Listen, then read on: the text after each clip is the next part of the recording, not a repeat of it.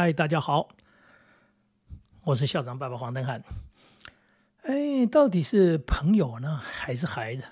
很多人在这个问题上打转的很辛苦，甚至在一些专刊上最近还在讨论这个问题。他说：“跟孩子做朋友对吗？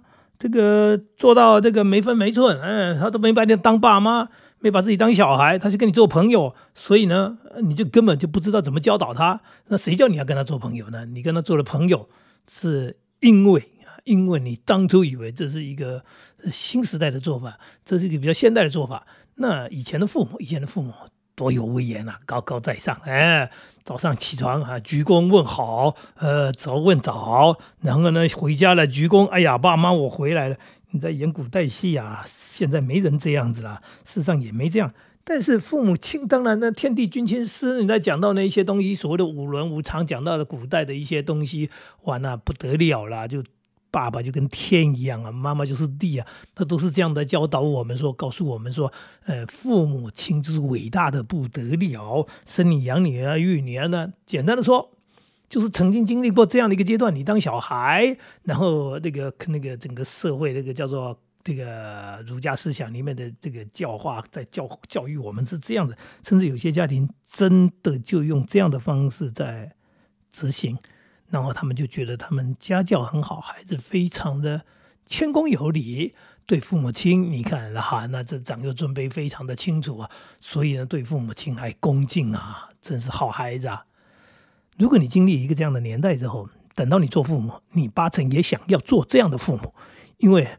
好不容易啊，九年媳妇熬成婆，我当孩子当了一辈子，不是没有当了一辈子，当了半辈子。那我现在终于做父母了，我当然也希望我的孩子也用同样的态度方式来对待我，让我享受一下。呃，我终于做人父母了，我也要高高在上，我要人家跟我这个呃呃，这我打工作揖来问早安。是啊，好像是这样，这这是报复心理吗？还是你认为这种传统很好？呃，慢慢的西风东渐，简单的说，呃，大家庭也不见了，现在都是小家庭。以前的大家庭，三代同堂、五代同堂，那还真是长幼尊卑啊，因为有那个爷爷，还有爷爷的爸爸叫曾祖父母，哎，那更高一辈的哈。那当然，也许不见得五代同堂了，四代同堂就够吓人了。呃，事实上是这样的家庭结构几乎不复见。呃，就算有三代也没同堂，那何况现在人晚婚要四代是见不到。呃，简单的说就是没有以前那样的一个东西，生活方式改变了，居住环境改变了，那帮当帮当然哈，当然这样的一个说同堂的状况几乎也改变了。那更重要的，更重要是整个社会的氛围、想法、观念，大家的互动方式不一样了。那我们刚刚也在讲西风东渐啊，我们在在教育的方面确实有些东西，呃，有我们自以为的这个了不起的，认为西方人要跟我们学习的，但是我们也发现我们有好多东西要跟西方人学习。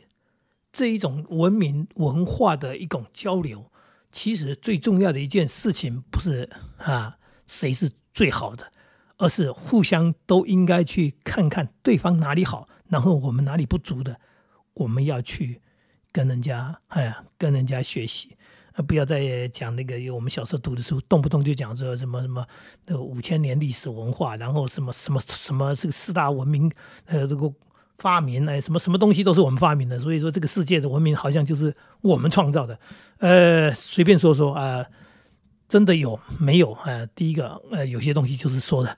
那第二个，就算有又怎样？你发明了这个东西，你真的促进了人类世界的其他人都是因为你才进化的吗？这真是胡扯啊！随便说说哈，每一个地方哈，它的文明发展当然事实上是不一样的，但是经过了很多很多的各种的变化之后，包含交流之后。它就促进了新的文化。如果还在还在守旧，还在抱在那里，还在讲说我们最伟大，那就是一个笑话啊！到底谁最伟大？呃，是以前的伟大还是现在伟大？啊，都不伟大。人活着最重要一件事情，哎，不是为了伟大而活着，是你到底活得幸福吗？你活得快乐吗？而不是你是一个伟大的人。我们都伟大不起来哈。那如果说你连家庭生活都不幸福、不快乐的话，你跟我说你是个伟人。我我我绝对不相信啊！事实上，我也没看过伟人，呃，所以呢，在讲那些都不重要，嗯，重要的是我们是不是应该跟人家学习一些好的东西？那也就是在谈到刚刚讲的所谓的跟孩子做朋友这件事情，好像也是比较西方的一件事，一一种一种状况，西方文化里面的东西。那我们在谈说跟孩子做朋友，跟孩子做朋友，可是有人就拿捏不到所谓跟孩子做朋友到底是怎么一回事。可是我们在生活上，毕竟我们就活在我们的社会当中嘛，所以你也很难看到西方人他们是怎么生活的，除非呃你住到国外去了，那不然的话，我们确实就在台湾这个地方生活，你看到的西方人的生活。呃，可能要透过影片，呃，对你看电影、看电视、看很多，那还好，我我们也有时候还有机会出国，那真的到了所谓的国外去，去看看人家的某些的所谓生活，或者说你看到那人与人之间的互动。那我讲几个简单的例子，你就知道我的感受。我去美国迪士尼的时候。我基本上对于那些游戏器材没有那么大的兴趣。那同学们在那边排队哈，我们是因为我们是一个旅行毕业旅行哈，所以同学们在排队看到我呃一个人孤单单的坐在那个所谓的路边，那个路边当然不是像这种马路，是那个有迪士尼乐园的那个路哈。他有些椅子嘛，我坐在那边，我坐在那边干什么？他们说：“哎，你都不玩啊？那好像一直花了门票来的，为什么不好好玩？”那我的想法是。玩对我来说，快乐有很多种方方方法。那进迪士尼乐园去玩那些东西，可能可能我童年的时候也没玩到。但是我到了这样的一个年纪了，长大了也有大，我倒不觉得有玩没玩有什么重要。我重点我在看，在看什么？在看人，看到世界各国的人啊，很多都是游客。那当然有当地人，各种有色人种跟白种人，你说各种的人哈，那五色人种你都看得到。那。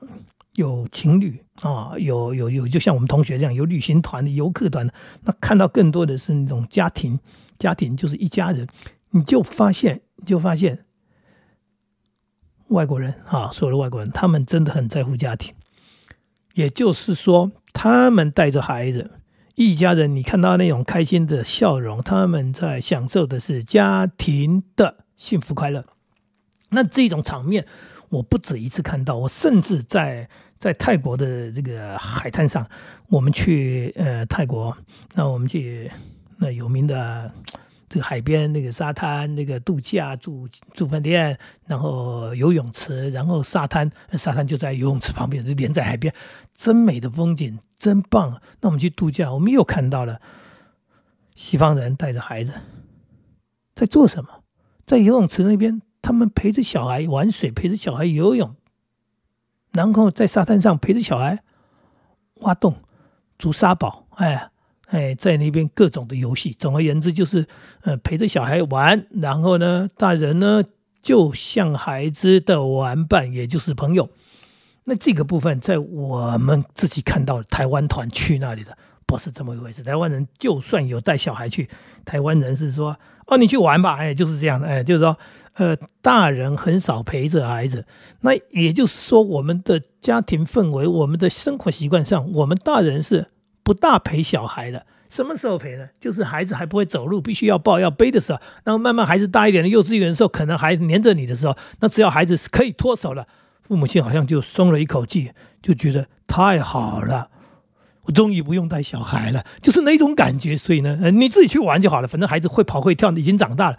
所以我们极少看到我们的这样的东方式的家庭啊。我讲的不只是台湾人，东方式的家庭很少看到有爸爸妈妈陪着孩子在游泳池那一边，刚刚讲的玩水啊、打球啊，或者是在沙滩上，你怎么会看到有爸爸带着孩子在挖沙堡呢？哎。极少数，几乎没有。那当然，现在的年轻父母改变了，我我们必须承认。那现在就是观念在改变。那以前的年代是这样子，那现在的年代确实不一样。就是说，很多父母亲愿意学习如何跟孩子做朋友，可是大家又在谈说，那如果你跟孩子做朋友，你你就是失去分寸，你就让孩子呃对你哎不够尊敬，所以呢你就没办法教养他，所以你孩子呢因为这个样子。简单说，就是你在放纵孩子，呃，你溺爱孩子，你宠孩子，所以你才跟他做朋友，你跟他平起平坐，让他失去了分寸，让他不知道他是你的孩子，这是呃某一种论调的说法。可是不会啊，为什么会呢？第一个，我们讲的跟孩子做朋友，啊，并不是你想跟他做朋友就可以做朋友。举例子说，他是婴儿，你怎么跟他做朋友呢？那你能跟孩子做朋友，通常是到了幼儿，这时候他需要的是玩伴，玩伴。所以你愿意陪他，哎，画图，你愿意陪他，嗯，对积木，你愿意跟他在那边一起听故事，甚至一起办家家酒，他就觉得你好棒，你好棒。其实我当爷爷也这么当。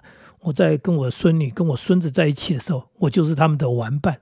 他们三岁，哎，他们五岁，啊，他们八岁，我当他们的玩伴，只是玩什么？玩不同的东西。因为随着年纪。成长嘛，对不对？他们玩的东西也当然一直在改变。那你可能更大一点的是陪他打球了，不是在陪他玩所谓的积木画图，而是在在外面跑着、呃跳着，然后呃打球，这个呃丢飞盘，呃就就类类似各种不同的东西，就是随着孩子的年龄在扮演不同的角色。那扮演他的同伴，这个同伴当中主要是玩伴，主要是玩伴，因为这么大的孩子，你。没办法跟他谈什么心，哎，他就那么大而已。你跟五岁的孩子要谈什么心？哎，那有些人也在讲一些所谓的跟孩子讲道理，是我们都跟孩子在讲道理，但是不同的年龄的孩子用不同的方式在讲道理，我们。可能是用说故事的方式，我们呢可能是用聊天的方式，我们用举了很多例子啊，然后在生活当中有时候有一个实际的一个状况，那我们也利用那个机会教育，在跟孩子讲道理。总而言之，在做他的玩伴，并没有失去说你就不是他的爸妈，你就不是他的爷爷奶奶。也就是说，我做他的玩伴是在他跟他玩的时候，那不是玩的时候，例如吃饭的时候，吃饭的时候就不是玩的时候。当然，吃饭该归吃饭嘛。吃饭该吃饭嘛，或者说做功课的时候，做功课就是做功课的时候，做功课跟玩的时候当然是不一样的。但是这件事情并不会因为你跟他玩就失去了你不是他的父母，你不能在吃饭的时候要求他做好，要求他好好吃饭，要求他不要挑食。这这这两件事一点冲突都没有。简单的说，是你跟他玩疯了，玩玩到忘记说你吃饭也在玩吗？不会吧？所以这这件事情是没有冲突的。那更进一步的，到孩子更大的时候，他真的需要朋友，就是我们讲的更大之后，到了高年级，到了国中、高中之后，青少年的内心上是比较不安定的，因为他们成长快速当中，面临青春期的大转变，所以身体的变化、心理的变化，他们确实是在恐慌当中，在摸索当中。父母亲这时候。真的更重要的，已经不是玩伴了。说实在，这时候你要跟他玩，他大概也不大跟你玩了，因为他太大了。他他觉得他要玩，他跟同学玩。然后呢，你这时候可能需要的就是所谓的成为一个朋友的一种姿态。也就是说，你不要光是训诫这个东西，心理上有困扰，生理上有困扰，需要你训诫吗？你除了一些引导、指导之外，有些时候就是一种朋友的角色，聊聊天。哎，对，聊聊天，听他讲话。其实朋友跟朋友在一起最重要的一件事情，竟然只是聊天讲话，不是这样的吗？你跟你朋友在一起干什么？吃喝玩乐。对，有时候有些朋友是吃饭的时候来聚会，也许有些朋友是约了一起去打球的，有些朋友约了一起去露营的，是我们有不同的朋友。但是你不觉得这些活动当中，除了打球当中没办法讲话，大部分时间你就算去露营吧，你们不是也是在聊天吗？就算吃饭，你们不是在聊天吗？我跟很多朋友在一起，我们发现我们在一起做最多、最多、最多的事情，花最多的时间就是聊天，就是讲话，也就是一种交流。那种交流包含情绪上的交流，把一些快乐的事情讲出来，然后分享，然后哎，好像变得大家都很快乐，或者有一些负担，有一些比较哎不好的、不开心的事情说出来。那要分担，呃，分担你的忧愁，分担你的、你的、你的不开心，啊，你说一说，你发泄发泄，然后你得到了朋友之间的慰藉，就是朋友的安慰，因为你他们愿意听你说嘛。那同样的道理，你愿意听他们说嘛？这是朋友跟朋友之间的关系。所以，我们跟朋友之间的一种关系，花大部分时间在聊天，有时候就是在谈这些东西。那也包含可能会谈聊到一些呃想法、人生的想法、人生的价值观，在讨论一些你对这件事情的看法。怎么样？这叫朋友。那你跟你的孩子为什么，当他长大了，当他到了青少年，甚至更大了到青年的时候，你不能跟他聊天，一样分享快乐啊，分担忧愁、难过、不开心，呃，把一些不愉快的什么东西或者挫折的东西能够讲出来，然后能够听，也就是说，你愿意听他这些东西，这跟。做父母会有冲突吗？不会吧。做父母应该也应该要倾听的事情，所以这怎么会没分寸呢？这我就不懂了。所以呢，孩子愿意跟你聊天，你愿意跟孩子聊天，作为一个这样的朋友，陪伴着他的成长，而且因为聊天，所以你更清楚他现在的心理状况，他的年龄状况。也就是说，哦，他现在已经不是国中生，他确实是个高中生。然后更大一点说，你看大学生就是跟高中生不一样的。我的孩子，哎。心理年龄是有长大，不是身高长大而已。他讲出话不一样的，他对于事情的看法，哎，改变喽，更成熟了。那当然到了所谓的长大，呃，工作出社会，哎，我们还是在聊天。我现在跟孩子聊的更多，因为大家都是成人。对呀，孩子都是大人，孩子大人，你也是大人，那不是就是更像朋友一样？那也就是说，我们现在谈的话题更广了。嗯，你也不用再关注他的成长了。他在外面的成长比你教的还多，你也不需要教他，因为他跟你从事的行业不一样，他跟你面临的状况不一样。现在就是更多更多的聊天，甚至天南地北、天文地理、经济政治啊，什么都可以聊，就是跟朋友一样。那这是一种很美好的感觉，也就是说，是孩子也是朋友。那因为是朋友啊，所谓这样的朋友，就是愿意。这样的接近，这样的聊天之下，关系是很美好的。这也是我们跟西方人学到的一种东西，而不是说都要彬彬有礼，都要哎对长辈哎高高在上，然后孩子跟你最后无话可说，只能看到你哎跟你问安。你需要的是问安吗？你需要只是问候吗？你不需要真正的所谓的 相处聊天。